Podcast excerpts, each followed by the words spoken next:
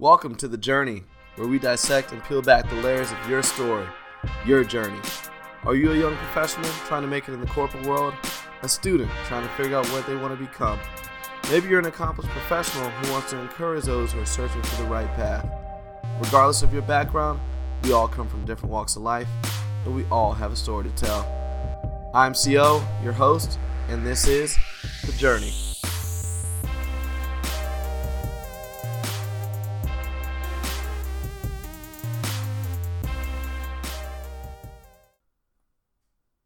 Welcome, everybody, to the long overdue episode two of the Journey podcast. I'm your host, CO. On today's episode, we're going to be featuring Julianna O'Neal, who just recently got accepted into an MBA program at the University of North Carolina, Chapel Hill. She also just recently got married and has had a very busy and exciting year. On today's episode, we're going to be discussing the transition from the military world into the civilian world. Jules is also a retired Army veteran, graduate of the Military Academy at West Point. So, with that, we're going to be talking about not only transitioning from the military world into the civilian world, but there's going to be many gems you're going to be able to find, even if you're not a military veteran. If you're changing career paths, if you're going from IT to marketing or marketing into nursing school. You're going to be find, finding a lot of gems in this episode to maybe give you some insight on some of the challenges and excitement around transitioning uh, into different career paths, especially here for our military vets here in Jacksonville, Florida, and for all of those nationwide. I hope you guys really enjoy this episode. Enjoy. Welcome to the show, Jules. How are you doing today? I'm doing well. How are you? I am fantastic. First off, what are we drinking today? We have some uh, nice wine here. We have some very nice wine, you know, high class, right from Publix. We have some 2015 Apothic Crush. It's a smooth red blend from California. Sub ten dollars.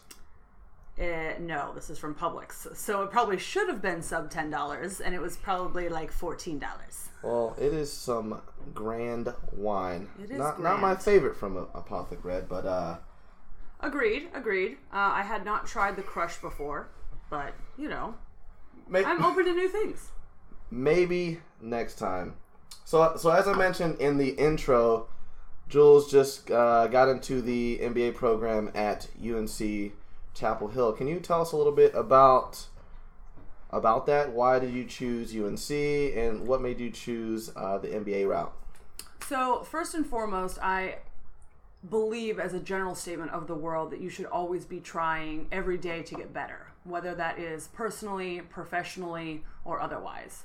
Um, I have been out of the Army for just about three years now, and I have done a lot of thinking in the last couple of months and have decided that now is the time to kind of take the next step and give myself some education to back up some of the civilian work experience that I have developed in the last couple of years working for Dr. Pepper. So I started doing some research a couple of months ago, and to be honest with you, I just Googled top MBA programs. And I was considering doing a concrete program uh, here within Florida, um, but I couldn't really find a program that was going to fit for me going to a classroom. So then I Googled top online MBA programs. And UNC at Chapel Hill popped up as the, I want to say the number one or the number two program. And I was like, sweet, my family's from Raleigh. I love UNC. I've always been a fan. A fan. Um, Coach K, you know, for the basketball team, is a West Point grad. So I looked up the program, decided to apply. Um, obviously applied and found out I was accepted about a month ago, and I start classes on Monday. Very exciting. So, so what are some of the classes that you're taking uh, for your first semester? So my first class is analytical tools, which is basically statistics. That sounds intimidating. I am not excited. uh, the statistics class at West Point is MA 305, and I was I was looking at the course material yesterday, and I was like, oh, flashbacks, wonderful.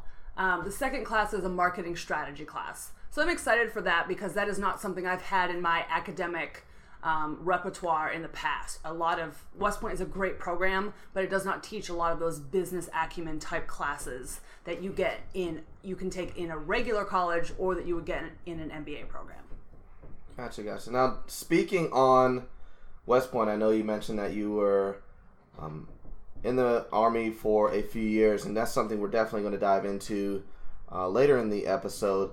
Can you tell me a little bit about how that decision came about when you were in high school? What prompted you to apply to West Point, and kind of tell me about that transition going from high school to a military academy? So when I was in high school, I was really involved in sports. I ran cross country, I ran track, and most importantly, I played basketball. I actually participated in those other two sports in order to be a better basketball player, to condition myself in the off season. So I also played club basketball, which is summer basketball. I played for an AAU program. And the summer of my going into my junior year, we were playing in a tournament, I want to say in Seattle, and the West Point basketball coaches approached my coach and talked to the, him about me. And he brought it to me.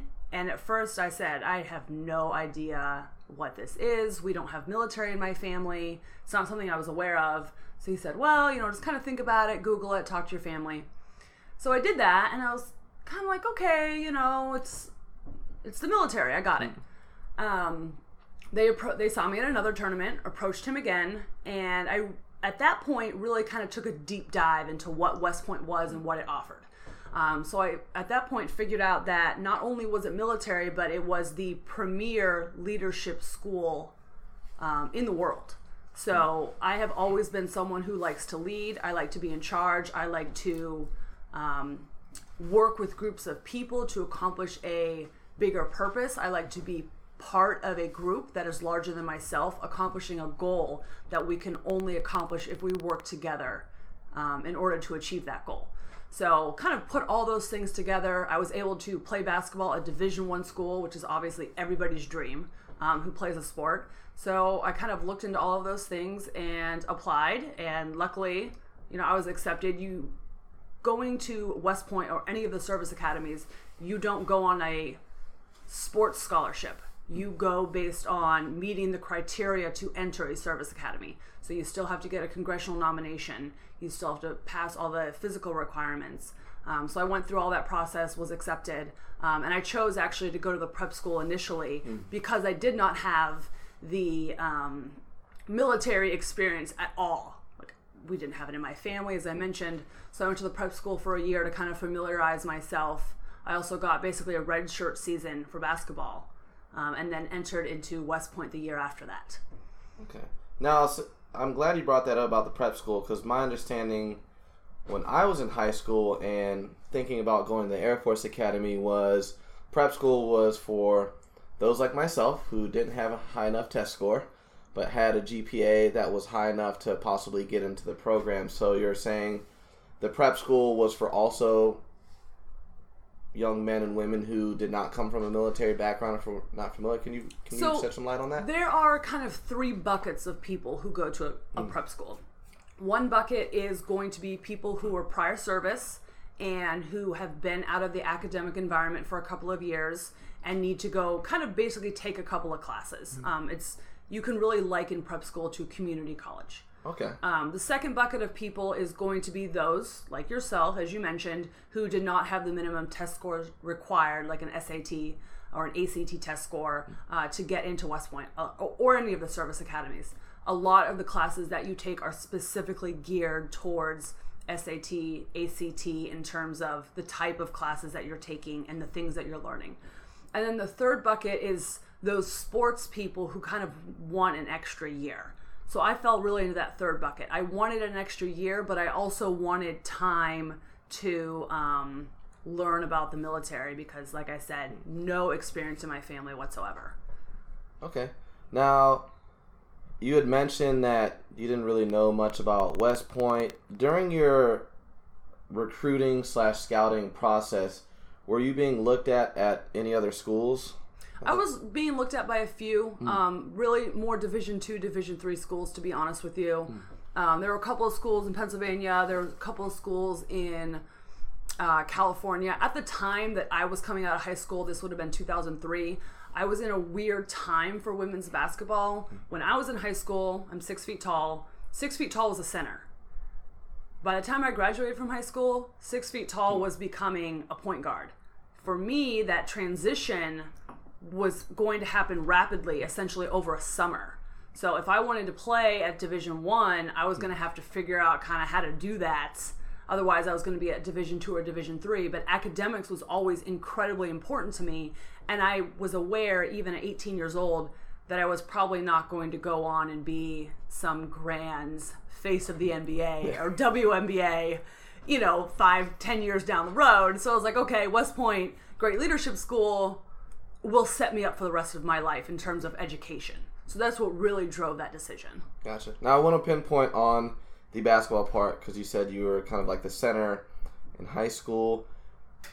When you got to the coll- collegiate level, were you did you get moved to point guard? What what position did you play on the court? So actually, when I got to college, I ended up having some health issues. I had an issue with my foot. Hmm. Um, I had to get surgery on my foot, so I didn't end up playing. But that's part of the beauty of um, West Point. I kind of played on the practice squad a little bit. Um, I still stayed with the team. I did manager manager um, activities with the team, um, but I was still there, and I was still in a great school with a great program, a great academic program, a great leadership program, and for me, I was graduating college in 2008. In 2008, we were in a recession, jobs were scarce. A lot of my high school classmates uh, were getting out of college and either going into serving type roles or turning around and going right back into some type of graduate program because they weren't finding jobs coming out of college. So, lucky for me, even though I wasn't able to realize my goal of playing college basketball, I was in a great school and I also had a job coming out on the other end. That's so just kind of piggybacking on that. It seems like at a very young age, you kind of knew what you wanted with regards to leadership growth and development opportunities and having a really big focus on academics, which is crucial, especially at such a young age where do you think that you kind of glean that from? Is that more so from like your your parents, your upbringing, or was that just something you felt was always important? Can you can you kind of walk me through that, like that focus on the academics and leadership, and who who you, I guess, learn that learn that from? So I would say it's probably one something that I have always had within myself, but also very important from my parents. Um, my dad moved from Brazil um, in his mid twenties uh, did not speak English when he came to the United States, taught, him, taught himself English, and built a business, um, a very successful business. Um, so he was an entrepreneur coming into the United States, and I always really looked up to that. I thought that was a really great success story. Um, I also felt that it was important to give back to the country that gave him so much opportunity. Uh, both he and my mother really were supportive of me and my sister in terms of um, working hard in academics, pushing us to do the best we could do. Um, I've always kind of been a book bookworm. I love to read. Um, I love to research. I've really always enjoyed kind of like a socioeconomic interplay of of wherever, whether that's a Latin American look from a like a macroeconomic level, or whether that's people watching, you know, at the restaurant down down the road. Um, we moved a lot when I was younger, so I've always had to adapt to new groups of people, and I think that has really informed my desire to lead within those groups of people. Like I want to get to know these people, but I also kind of want to be able to have influence on that group of people. So it's definitely my parents, but I, it was also definitely um, the, a lot of the moving around that I did. It, it definitely informed both of those. So if you're a kid listening, it does help to listen to your parents when you're younger. It does. It does pay off in the long run. Uh, now tell me about uh, West Point. I want to get more into details about that. So I imagine that coming from, you know, a high school level where you don't come from a military background to transitioning to military world. What was that transition like in the earlier stages going from I'm at the top of the food chain, as I guess you could say, in high school. Yeah. Um, to going into your freshman year at West Point? It's daunting, definitely. Um, graduating from high school, I was top 2% of my class. I No big deal. No big deal. NBD. uh, I, you know, I was, I was proud of myself, you know, and, and I had, was very successful in terms of sports and I was going to a good school and I was having, you know, kind of like a really good moment. Um, and then I got to West Point. Well, I got to the prep school first, which was in and of itself a very daunting situation because the prep school is actually run by drill instructors. So the same people that run basic run the prep school. Yes. So what was day one like? There's a lot of yelling. Um, you're on a bus. They get on the bus. They yell at you. You get off. You're running around. You're sweating. It's hot. It's in um, New Jersey in July. So you know everybody wants to be in New Jersey in July. Yeah, it's a good time. Uh, so it's it's a lot of challenging you physically, but it's also challenging you mentally and emotionally, and and being able to take kind of this. They're not yelling at you for the sake of yelling at you. They're yelling at you to push your limits. They're yelling at you to kind of tear you down a little bit so they can build you back up in this image of being a soldier and this image of working together as a unit. Um, West Point, you know, very similar. It is run by cadets. It is not run by drill instructors, so it's a little bit of a different feel. Uh, the first couple of weeks at West Point, um, your first summer is called Beast Barracks. Ooh, Yes, Beast Barracks. yes. So West Point, its geographical location is is daunting. It's on a mountain. It overlooks water. It's very imposing. So the first couple of weeks you're learning about being cadet, where things are located, what being a cadet looks like. Then the back half, it's a lot of field training, um, learning basic soldier skills. Because yes, you're at a leadership school and you're there to go to school, but you're also there to be a leader of soldiers, and you have to have that understanding from the very first day you step foot on West Point. Nice. Now I know you were also. I know you mentioned that you got hurt with the the foot injury, but you spent a lot of time in a managerial role with the West Point basketball team. Talk to me. Talk to us about some of the challenges of not only you know some of these military, these daunting military day to day tasks that you had to accomplish, but also being a student mm-hmm. and having to be an athlete. Because you know me as a student athlete, when I was in college. I mean, it was very challenging just to go to practice, workout in the morning, then class all day, then you have practice, then you have a game that week. But then you add that military element into there. Like, tell me, tell me a little bit about some of those challenges and how you uh, dealt with some of those challenges. So the best way to probably describe that is through kind of a typical day at West Point, kind of what your schedule looks like. Um, first and foremost, if you don't learn time management at West Point and in life in general, you are going to have a very difficult time. Um, your first formation at West Point is at seven o'clock in the morning. So you're outside, full uniform, 7 a.m. As a freshman, you are actually up before that. As a freshman, you're actually a plebe. You're up before that. You're doing duties such as delivering newspapers, collecting laundry, um, Yes. those types of things. You're learning to be subservient before you become a leader, right? So you understand what your soldiers are doing in their jobs when you get out into the army. Yeah. So your first formation's at seven. You have until seven thirty to eat breakfast. Your first class is probably seven forty-five. You go to four classes before lunch. You go to lunch. Breakfast and lunch are mandatory. That's not an option. You're not going back to your room and No like ramen noodles in the no. in There's dorm no room. like oh I'm gonna go back and like take a nap. Yeah. You can't take a nap actually in the morning. Uh, you're in it's called AMI, so it's in you're in morning inspection. So your your bed is made, your door is open, uh, your wardrobe is open, everything is folded correctly. You It's can't like mom take it. coming in your room every single day. Absolutely, absolutely. You cannot take a nap in the morning. Um, after lunch, sometimes there's like a little kind of a short period that's about 45 minutes. You can kind of get a little bit of a breather. There's three classes afternoon, uh, two to three classes. Um, when you're in a sports role or in a managerial role like I was, when you get out of class, you go up to the stadium, which, oh, by the way, is like up a mountain. Oh, perfect. Yeah, perfect. So cardio.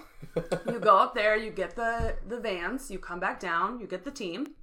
So the team has a you know obviously way more demanding situation. So they're going up, they're doing cardio, they're lifting, they're doing workouts. Uh, while we're up there, we're assisting with practice. Um, we're we bring dinner up there, so we go down to the mess hall, get dinner, bring it up there, um, clean it up, take it back down to the mess hall. Uh, the girls are still in practice. They're up there, you know, three, four hours a day. On an average night during the season, you're probably not getting back to your room until seven, eight o'clock at night. You've got all of your classes to do. Uh, West Point does the Thayer method, so you're teaching yourself the lesson before you go to class. So you got to do all your classes, and then West Point has a curfew, lights out at 11 o'clock. So you better have figured out how to do all your homework and get all your stuff done. Oh and then, oh, by the way, military training is happening kind of interspersed throughout the week. Hmm. You have, if you're a plebe, you are getting training from your team leader, who is a year ahead of you. Um, if you are a squad leader, you kind of have um, team leaders and plebes that you're in charge of. And then there are weekends where you're doing military training. You're going out and doing land navigation. Um, you're going out and doing drill. You're doing parades. So your schedule is full all the time when you're at West Point. Now, you, you mentioned that lights out at 11, so if you had a test the next day, there was no time for cramming. Did they come in and inspect to make sure, like, you were in bed asleep, or, like, how did that work? Could you, like, wake up after they inspected your room and get some studying in? So or- you could. So they come and do taps. So at taps, they physically knock on your door and open the door and make sure your lights are out. After they make sure your lights are out, they lock. You lock the door. Um, you can kind of, you know, you pull down the shades. You eat, every desk has a light, so you kind of like turn the light on and kind of like build a little fortress, and you can do work. Um, you can only do that so many times because your schedule is so demanding. You're burning the candle at both ends. Oh yeah. Now, with the dropout rate, if I imagine there is some, especially with being a freshman, was there a high percentage of kids that dropped out their freshman year or the plebe stage? So the majority of attrition, as uh, West Point calls it, happens during your Beast Barracks summer. Um, I want to say West Point will bring in about fifteen to sixteen hundred plebes into or new cadets into Beast Barracks, and will finish with about twelve hundred. So you'll lose maybe about 300, and I could be a little bit off on those numbers. Um, so that's when you kind of get your first batch of people that leave. You'll get another batch of people that will leave Christmas time, first Christmas, Christmas of your plebe year. And then you'll kind of get onesies and twosies that'll happen sophomore year and junior year, um, particularly junior year. So once you step foot in a classroom, first day of your junior year, you have committed to West Point. That's it. You are going. You are going to the army. That's it. The first two years, you can leave whenever you want, no issue. Um, but starting your junior year, you are in it to win it. Um, so you'll see a couple of people that will kind of leave at that point. Um, but most West Point classes graduate with right around a thousand. I think that number is a little bit higher because West Point has admitted more people in recent years. Okay. Um, so yeah. Now, I- I wanted to dive just a little bit. I don't want to get too much in the weeds about the Beast Barracks. Where does that name come from, and what about it causes the 300 or so people to essentially drop out? Is it like a boot camp, like Hell Week kind of thing? So where the name comes from, I honestly can't tell you. It was probably part of my knowledge book. Um, so when the first day of when you get to West Point, you get this little like three by five book, and it's filled with knowledge about West Point. How many gallons of water are in Lusk Reservoir? Um, how's the cow? All these little rhymes and pieces of information and just historical things about West Point. Um, so that information is probably in there. I don't I don't really know where Beast necessarily comes from, or I don't remember. Um, what causes the attrition is the pressure that you're placed under. Um, you're you've got these kind of type A people for the most part, all placed together, kind of in a pressure cooker, under circumstances that the most of them have not experienced before. The first couple of weeks are not particularly physically demanding, they're emotionally demanding, they're mentally demanding. Um, you're asked to do things that you've not been asked to do before, um, go on um, ruck marches. So even though that's not physically demanding, you you know you have a, a ruck on your back, but you're only walking three miles. That's not bad, but you have to do it under military circumstances. You have to keep up with um, the other cadets that are around you. So there's a tremendous amount of pressure about that. Uh, there's pressure to learn all this knowledge. Um, there's pressure to subvert yourself in a way that you haven't subverted yourself before. You know, everyone now is independent and I do what I want and um, I'm I'm the boss of myself. Yeah, And you're yeah. you're not you're not doing that. Yeah. You, as a new cadet, you are going to shut up Yeah. and you are going to do what you are told and you are going to learn to be subservient because you need to learn to understand that role so you can lead soldiers down the road. What did you study at West Point? I studied Latin American studies, so for a very long time I wanted to be an ambassador. Um, a lot of that had to do with my father coming from Oh, West wow. from uh, from Brazil. Mm-hmm. So I really wanted to be an ambassador, and that's why I studied that. Um, things kind of changed um, when I decided to get out of the army, so I didn't go that route. Um, but I also studied um, systems engineering. So every West Point graduate has their major, but then they also have essentially a minor in an engineering track. So you can do um, environmental systems, mechanical. There's a couple of different options. Okay. So this next question may be uh, somewhat of a sore subject because I think it's 12 or 13 years Uh, going don't on talk now. to me. But I have to talk about the very long lived rivalry between Army and Navy Yes. football. Yes. So, can you talk to me a, bit, a little bit about what that week is like prepping for it? And from my understanding, I believe some of the all the cadets are required and the midshipmen from Mhm, Navy yes. side. Can you tell me a little bit about that week, Army Navy week, and how the school preps for it and things going on in that nature? It's the best week. It really is. Like, so first of all, the service academies really work together. We all have these grand rivalries, but it's very similar to a family. You know, I'm allowed to talk badly about you as my family member, but if somebody else talks badly about my family member, I'm going to punch you in the face. Yeah. Right. So it's the same idea. Um, so we actually have exchange cadets that go between these different academies. So West Point will have a couple of Air Force cadets, and we'll also have midshipmen. So all week you're constantly playing pranks on them. Um, West Point has these thing called drop zones.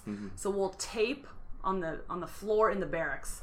We'll tape out areas, and if you walk into the drop zone, you have to do push-ups or do jumping jacks or yell out like "Go Army, beat Navy!" and it's just a spirit week. We are filled with so much joy. You know, a lot of people don't realize because we've had such a long losing streak. We haven't won a game since 2001.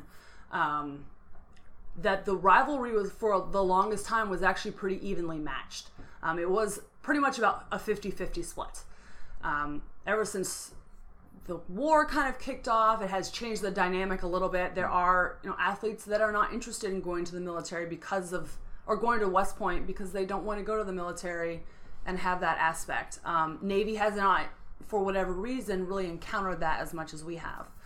Um, so we're constantly dealing with that challenge. Um, but it's the best week. There's just so much anticipation and joy and fear. And this is the first season that we've started off with a winning season. We are three and one right now. And there is so much it's like a crackling in the air when you talk to when you talk to grads right now like we're gonna win we're gonna win army navy and we're going this year and i am so incredibly excited to go be there it, it's just it's an atmosphere that you cannot replicate replicate in any other rivalry Yeah, I I've just speaking from my experience going a few years back. I've been to many professional and collegiate venues for all types of sports, but if you have never been to an Army Navy game, I mean, I, I get goosebumps thinking about it. Just the the history, the tradition, the just, pageantry Yes, it. I mean, it's incredible. We went out there to to tailgates so early in the morning, and the cadets and the midshipmen mm-hmm. were out there in formation. They're, I mean, it was it was incredible. You've got four star admirals and generals roaming around in golf carts, asking you how you're doing, Absolutely. smoking a cigar, like. Hey, you guys excited for the game? I mean, it's incredible because so many powerful people all in this mm-hmm. place at the same time, all there for the same reason, just to watch a Yep. a great football And game. it's, it's the future leaders of, of the of the children Yeah. of the men and women of this country, you know, all in one place, coming together for you know the ultimate American sports game, football. I mean, Yeah. it's just like you said, it, it gives you goosebumps. It is such an amazing thing to watch. Um, a lot of people will watch it on TV, but they won't necessarily watch the march on. Hmm. The march on is so amazing to watch. It is so inspiring to see these future leaders.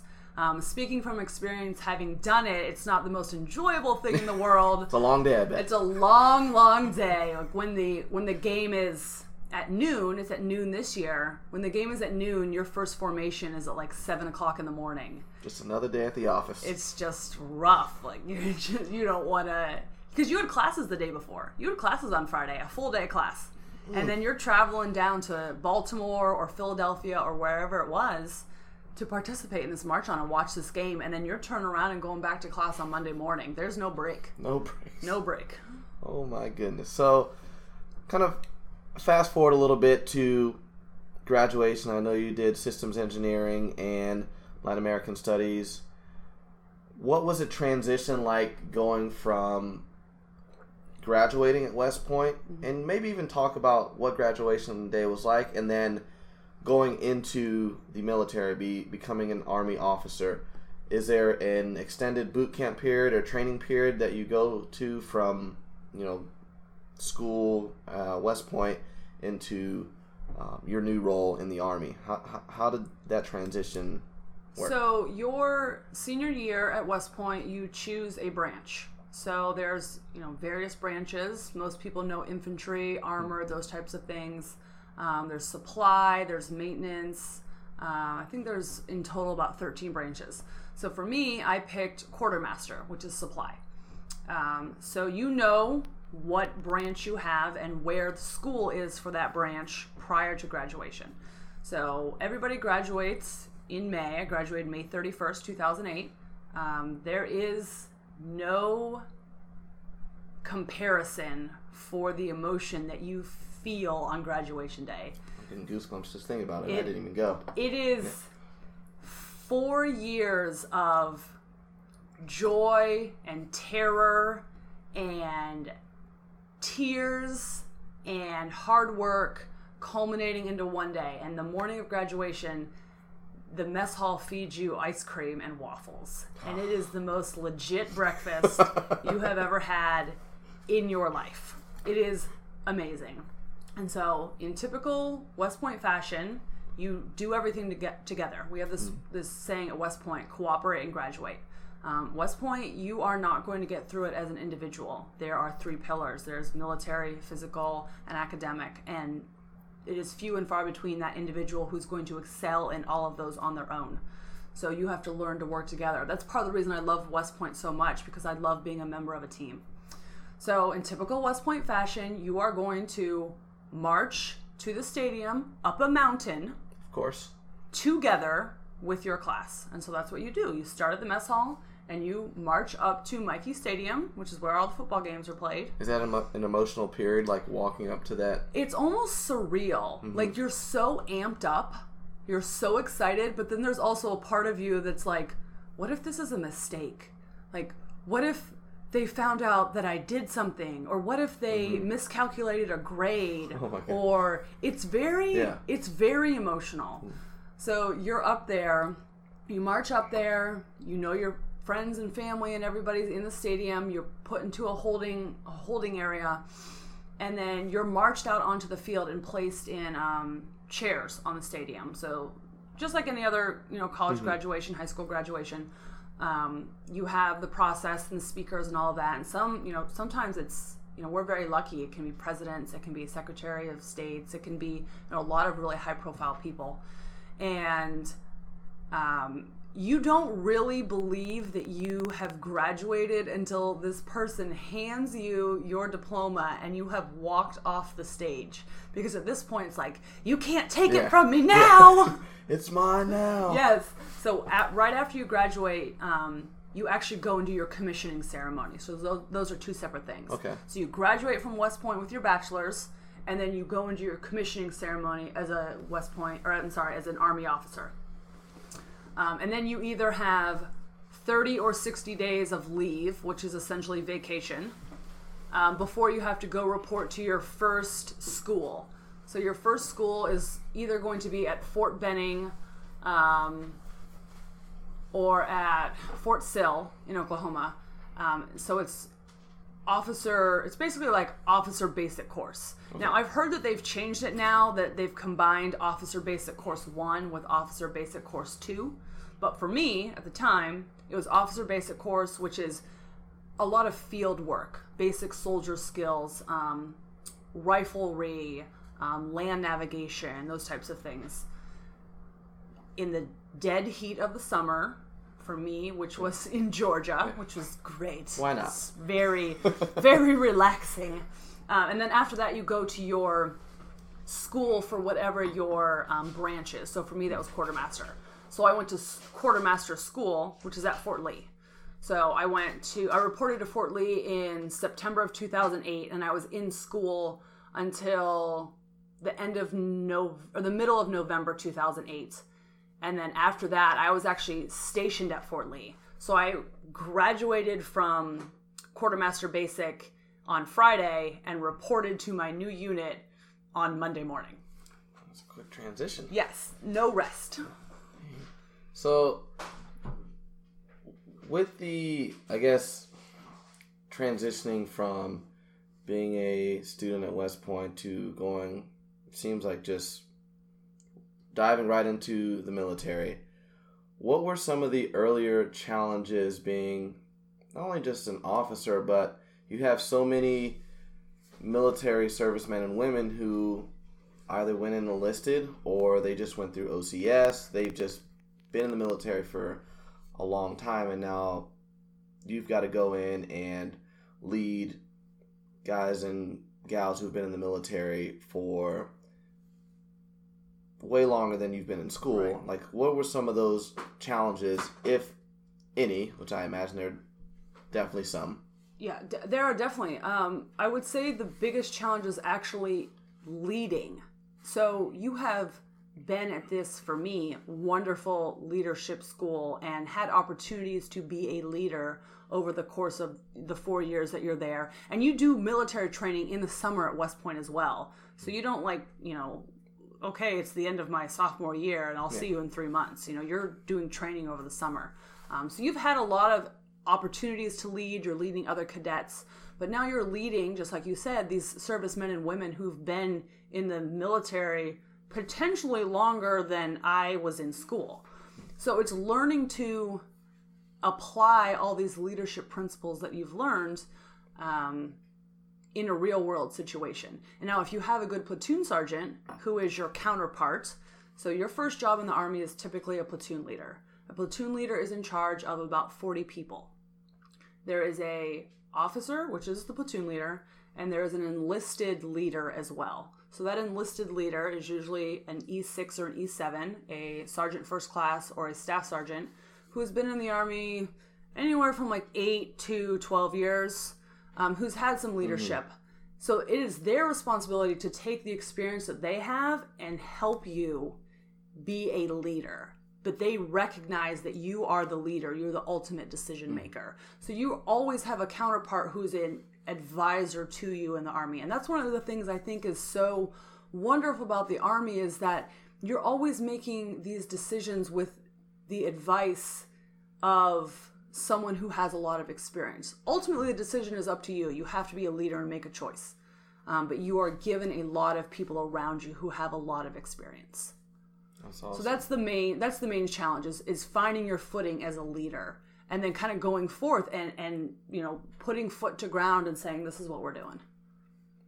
So you were in the military for five years, mm-hmm. and I know you spent some time over in Iraq, correct? Yes, I was in Iraq. Can you tell me a little bit about your experience there, your role, and then just your what did you learn while you were there from a military perspective and just from a life perspective?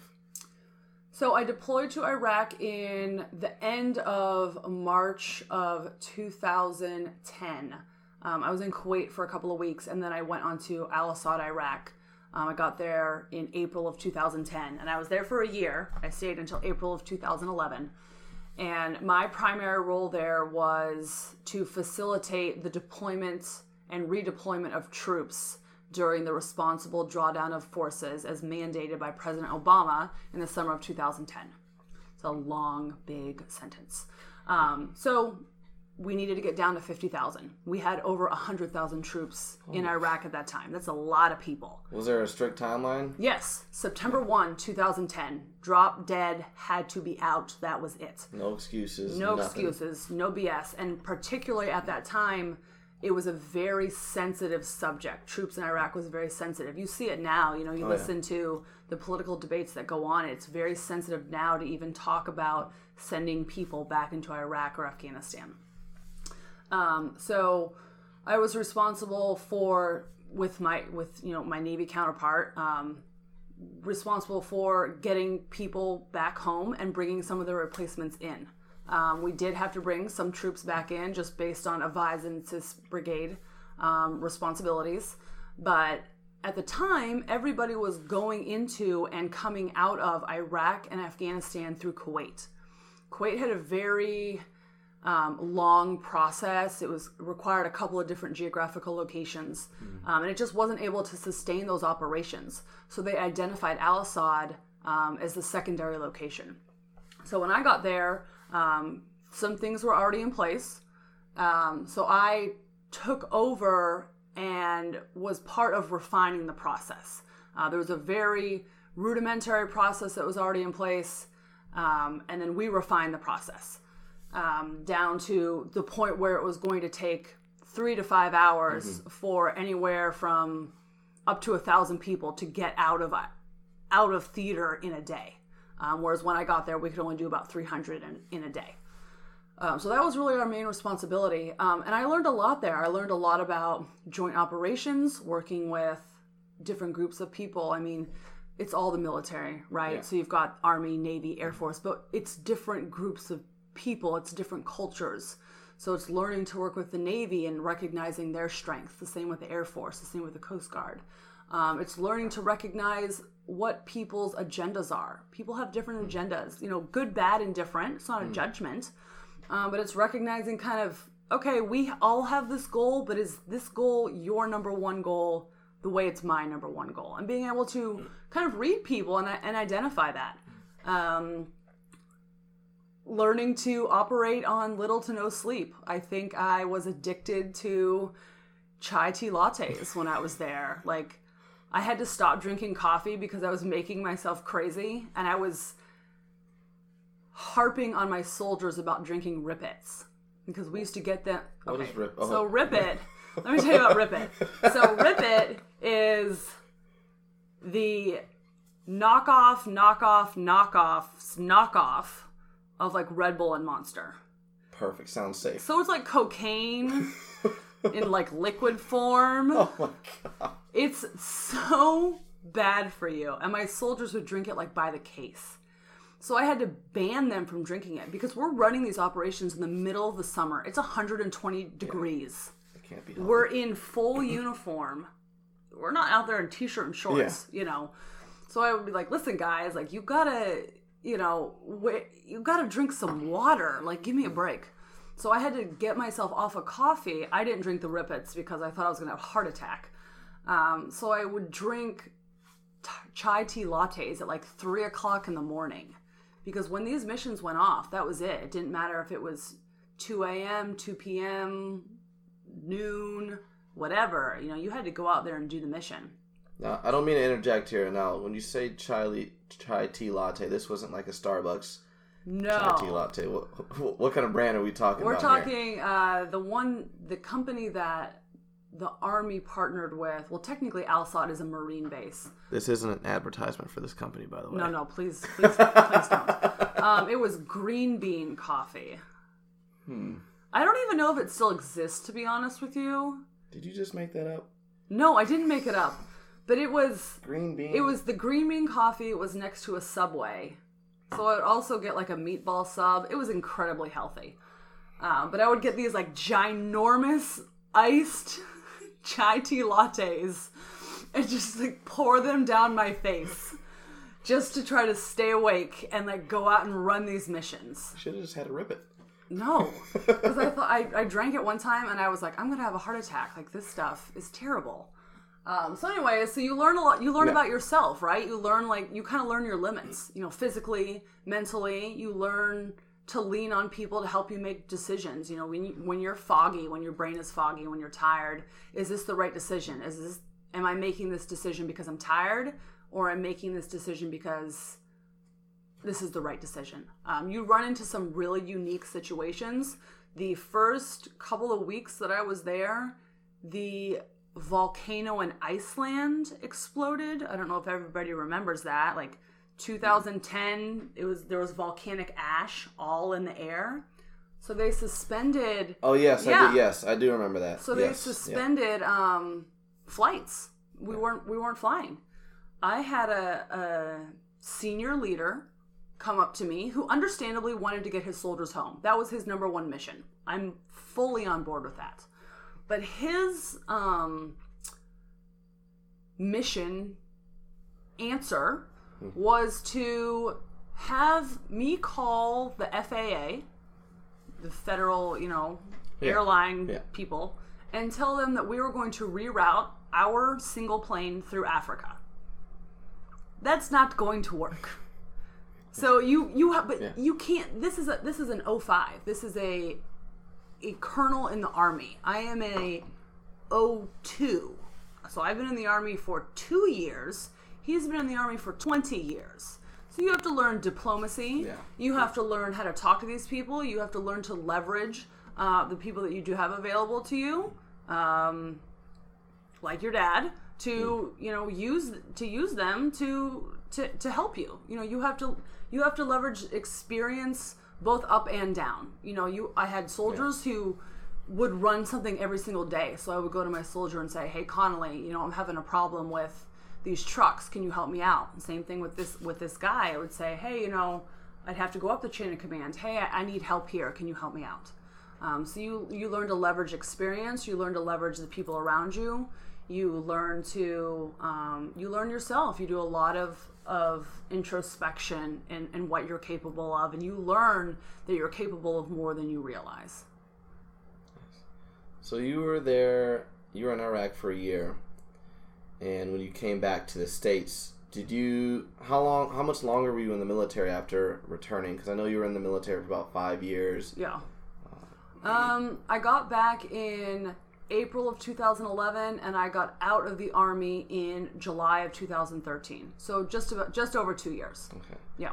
So, go, going into the civilian world, I know you mentioned 2013. How did that process begin? Mm-hmm. Was there were there programs in place in the military to mm-hmm. help you prepare for the transition from military to civilian world? So there are. Um, for me, the process was actually kind of interesting. I was kind of going back and forth between what I wanted to do, if I wanted to stay in, if I wanted to get out. Um, I found out that I have degeneration in my back, and so I was going to a doctor, trying to figure out kind of like what I needed to do. Um, for me personally, I want to lead from the front with the people that I'm leading. In the military, in particular, you need to be able to lead from the front physically if I had developed that issue later on in my career, it may have been less of a problem. But because I had developed it early in my career, it was going to limit my career options. Um, so, in going to my doctor, I actually um, was told to kind of look into uh, the medical piece of of getting out of the army. You know, because I developed it while I was in the army. So, I ended up getting medically retired, which was not something I anticipated. Uh, so I got medically retired, and in that process, you are introduced to the programs that the military has to help transition you. So the military has really focused on transitioning soldiers um, in the last couple of years. Um, we didn't used to have a lot of transition programs, but now we have. Um, I think it's called TAPS now. I think is what they changed it to. But it's essentially a week long class where they talk to you about resume writing. Um, they put you on programs that have like job uh, job fairs, job availability. The military runs job fairs now, which they didn't used to do. They will try to help match up your job skills within the military with civilian jobs that are out there. Uh, the military is starting to partner with um, civilian companies to come in and do job fairs because people are looking for military skills. Now, it's not necessarily a leadership skill, but it, it could be a mortuary affairs skill. It Okay. could be a fueling skill. It could be um, a maintenance skill. There's a lot of skills that transition to the civilian world. So the the military and the civilian world are, are working more closely hand in hand to try to transition the soldiers easily now. Nice. I was just uh, recently, uh, uh, I guess you could say, I've been actively working uh, through my company with Operation New Uniform, which helps kind of that transition from the military to the civilian world. Did you guys? Do, is that a military-based company, or is that a civilian world or civilian-based company? And did you guys work well a lot with that with that organization? So I actually was just introduced to that organization like a couple of weeks ago. Um, I do believe the man who runs that organization is former Army, and I do believe he reaches out to the Army. But I know they're kind of newer, um, so I don't believe they work with the Army on a kind of a national scale. They probably work. They probably work with like NAS Jax, um, to be honest with you. But it, it's important to have these these programs. What I see happening now is there are these programs that are being developed, and there are actually military members who don't even know about them. Like there there are there are groups and programs of people who want to help the military, but it's that kind of key point of connecting the military with these programs. So that's kind of I think the next step of connecting the two in order to help service members in their transition. Now, with, with your transition uh, specifically, I know you're with Dr. Pepper Snapple Group.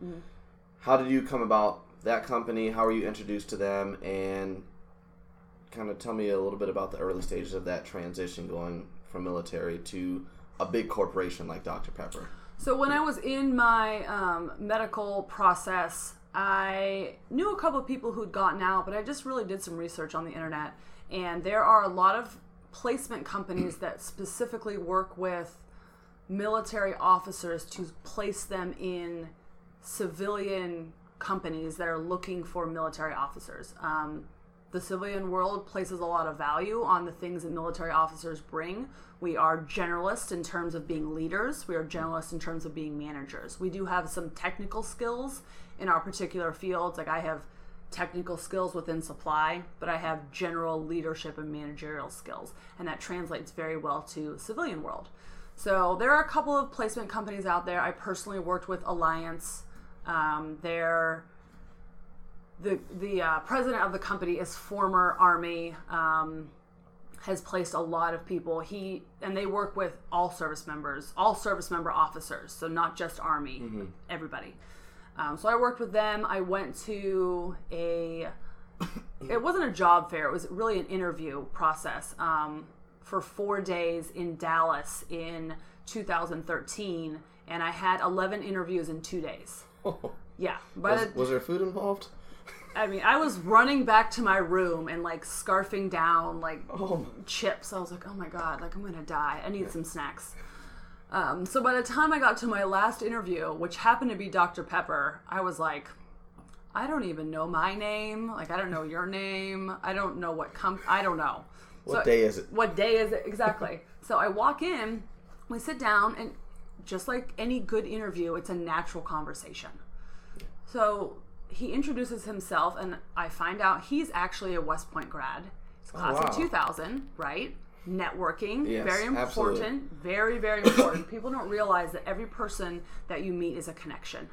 Um, it could be a personal connection, it could be a professional connection, but everybody is a connection and everybody matters.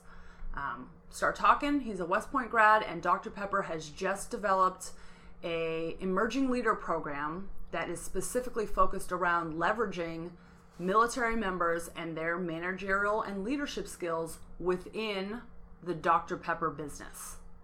So that was exciting to me. I'm all about again being a part of a program and being a part of a company that is bigger than myself mm. that is trying to be better than they are at that particular moment and that's exactly what that program was doing How long was was the program?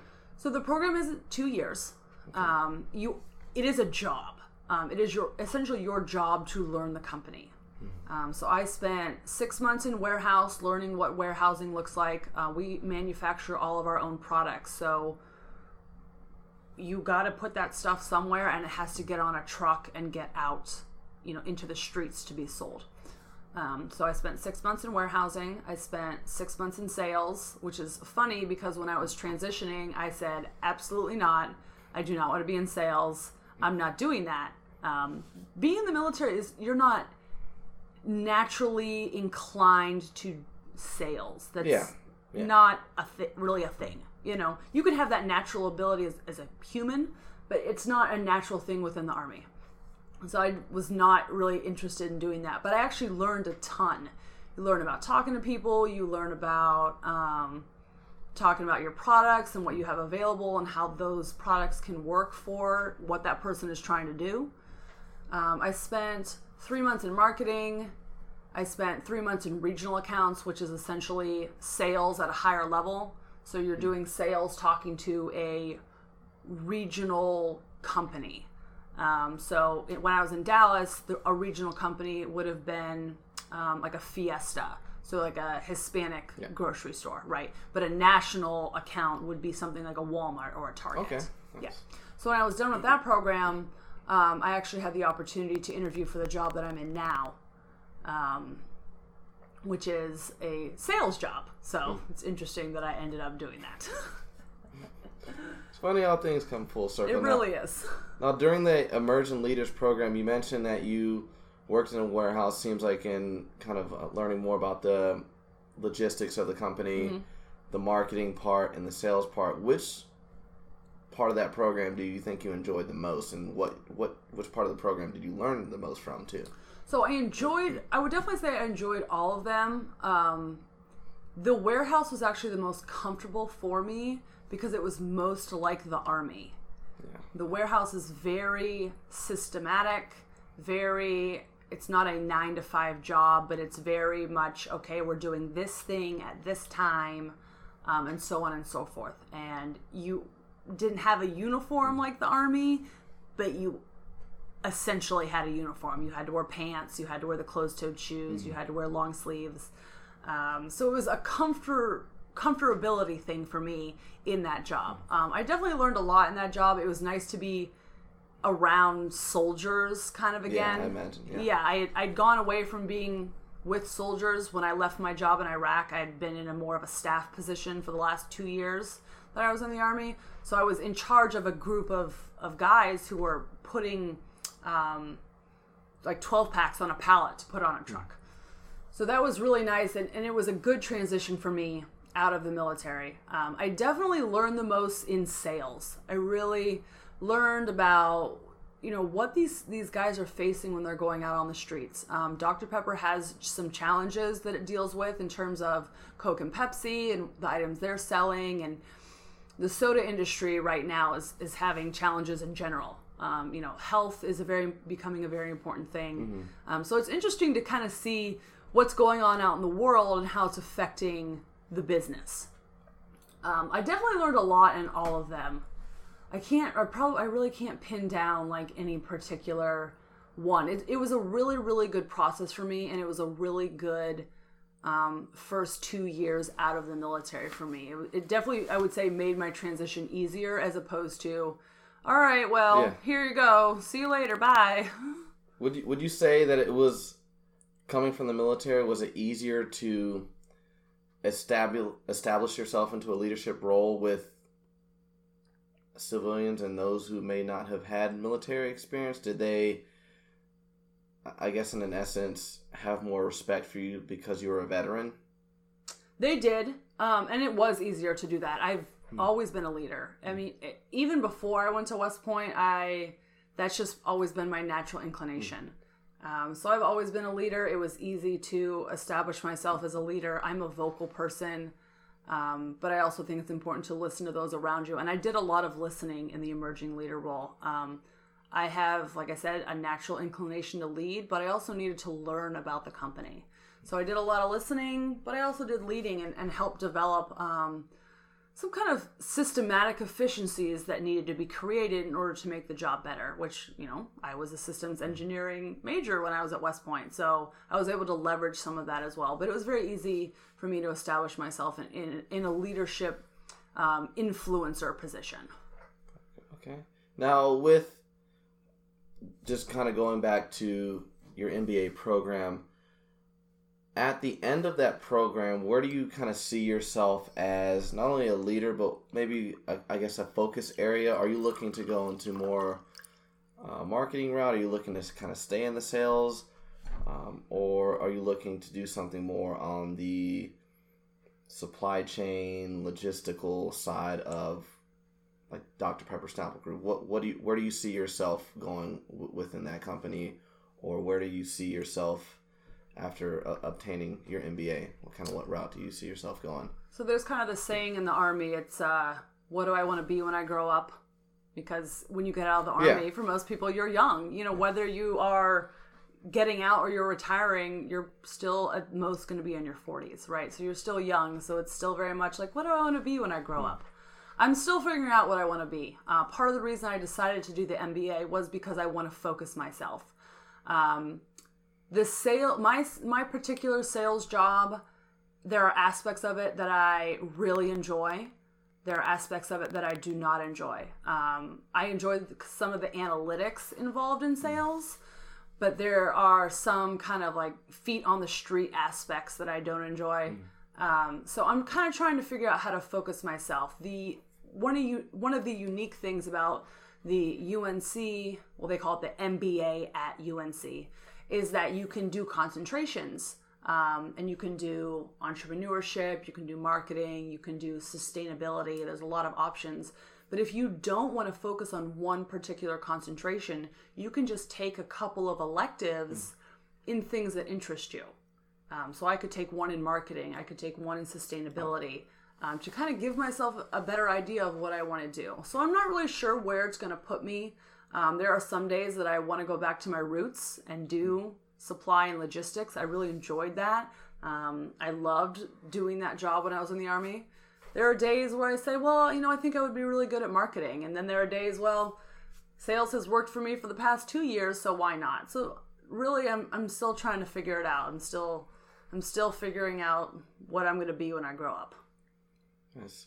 Now, I, I will say for a 32 year old, sorry to throw- Relax, relax. I have what is this September? I have four more months. we're we're gonna round up here. You The- didn't want me to round up when you were a week away from your 27th birthday. So round up. the, the the reason I bring this up is uh, you're a very well accomplished individual for your I guess you could say age. I don't want to throw it out there like that, but I, I look up to you and admire like your accomplishments Thank you. and I think it's awesome that even though you've done such great things, you were um, a Division One athlete at West Point. You served in the military for five years. You were deployed over in Iraq, and you helped bring home tens of thousands of troops back home, and you're going back to school to, to obtain your, your MBA. What kind of advice, I guess, would you have for, I guess, you know, people that are maybe transitioning career wise or maybe just getting out of school? Like, what kind of advice would you give to, you know, young people uh, our age, essentially? So I would say, first and foremost, always try to be better.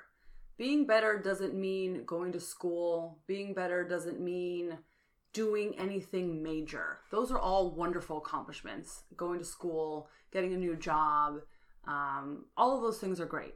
But you can be better in a day-to-day basis. If you're not a morning person and you say, "Oh, I'm to, you know, I'm to get up early tomorrow," and you don't do it and you don't do it, that's not being better. So challenge yourself and say, "Okay, you know, I am going to get up early and I'm going to go work out."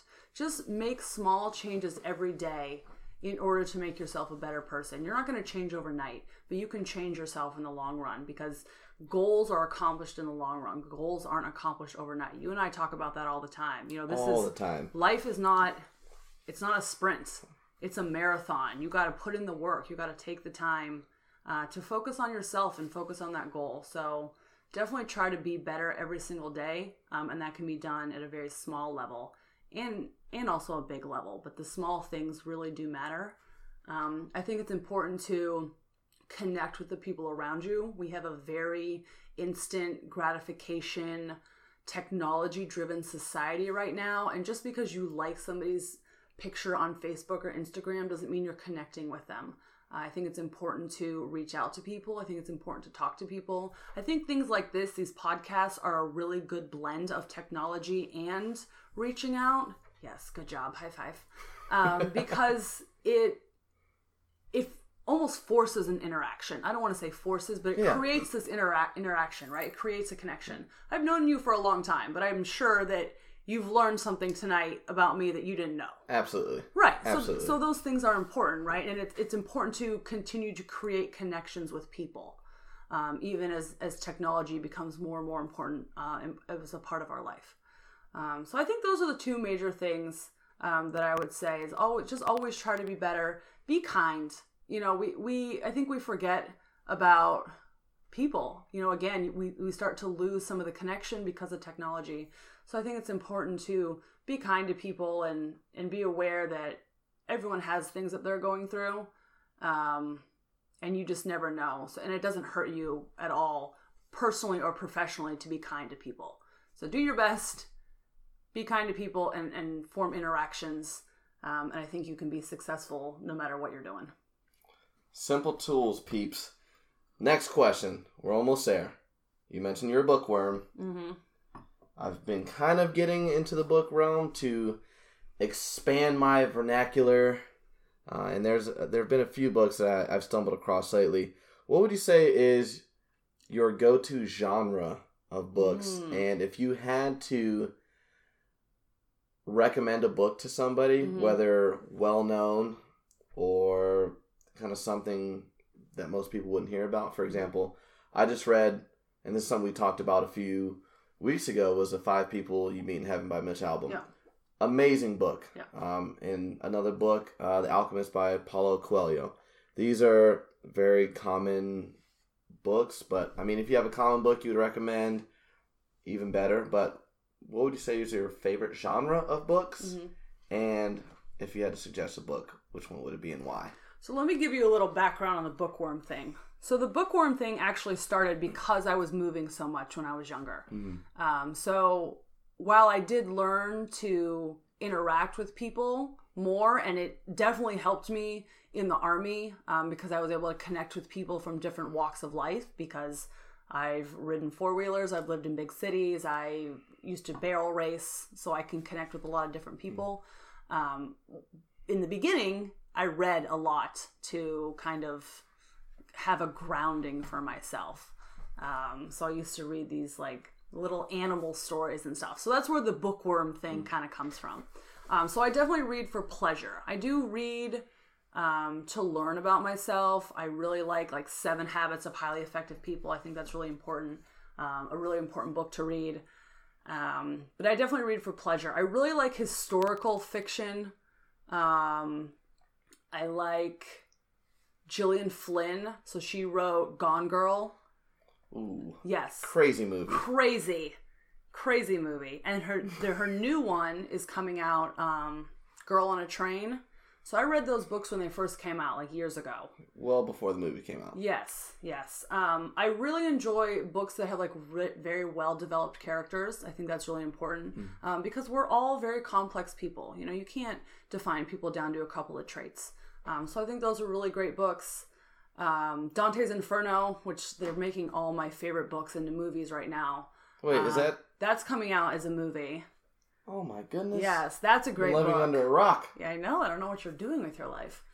Um, I'm trying. There's another Diane Gabaldon. She is a historical fantasy writer. I want to say, But it's about um, basically this woman who ends up like traveling back in time to like the Scottish insurrection and all of those things. But it's very historically driven. So I like I like history. I like um, story of people's people, story of people's people connecting. Um, what has formed not only our nation but what has formed the world. It's interesting to hear about one small interaction of people can create a worldwide event. Um, so those are definitely some some books that I've enjoyed. Um, probably in the last couple of years. I haven't read as much recently because I've been so busy, uh, but I definitely have a couple of books on my list that I wanna that I want to read. Nice, nice. Now, with uh, as much as you've experienced in your very short time here on this earth, when you think of successful, Less than thirty-two years. yes.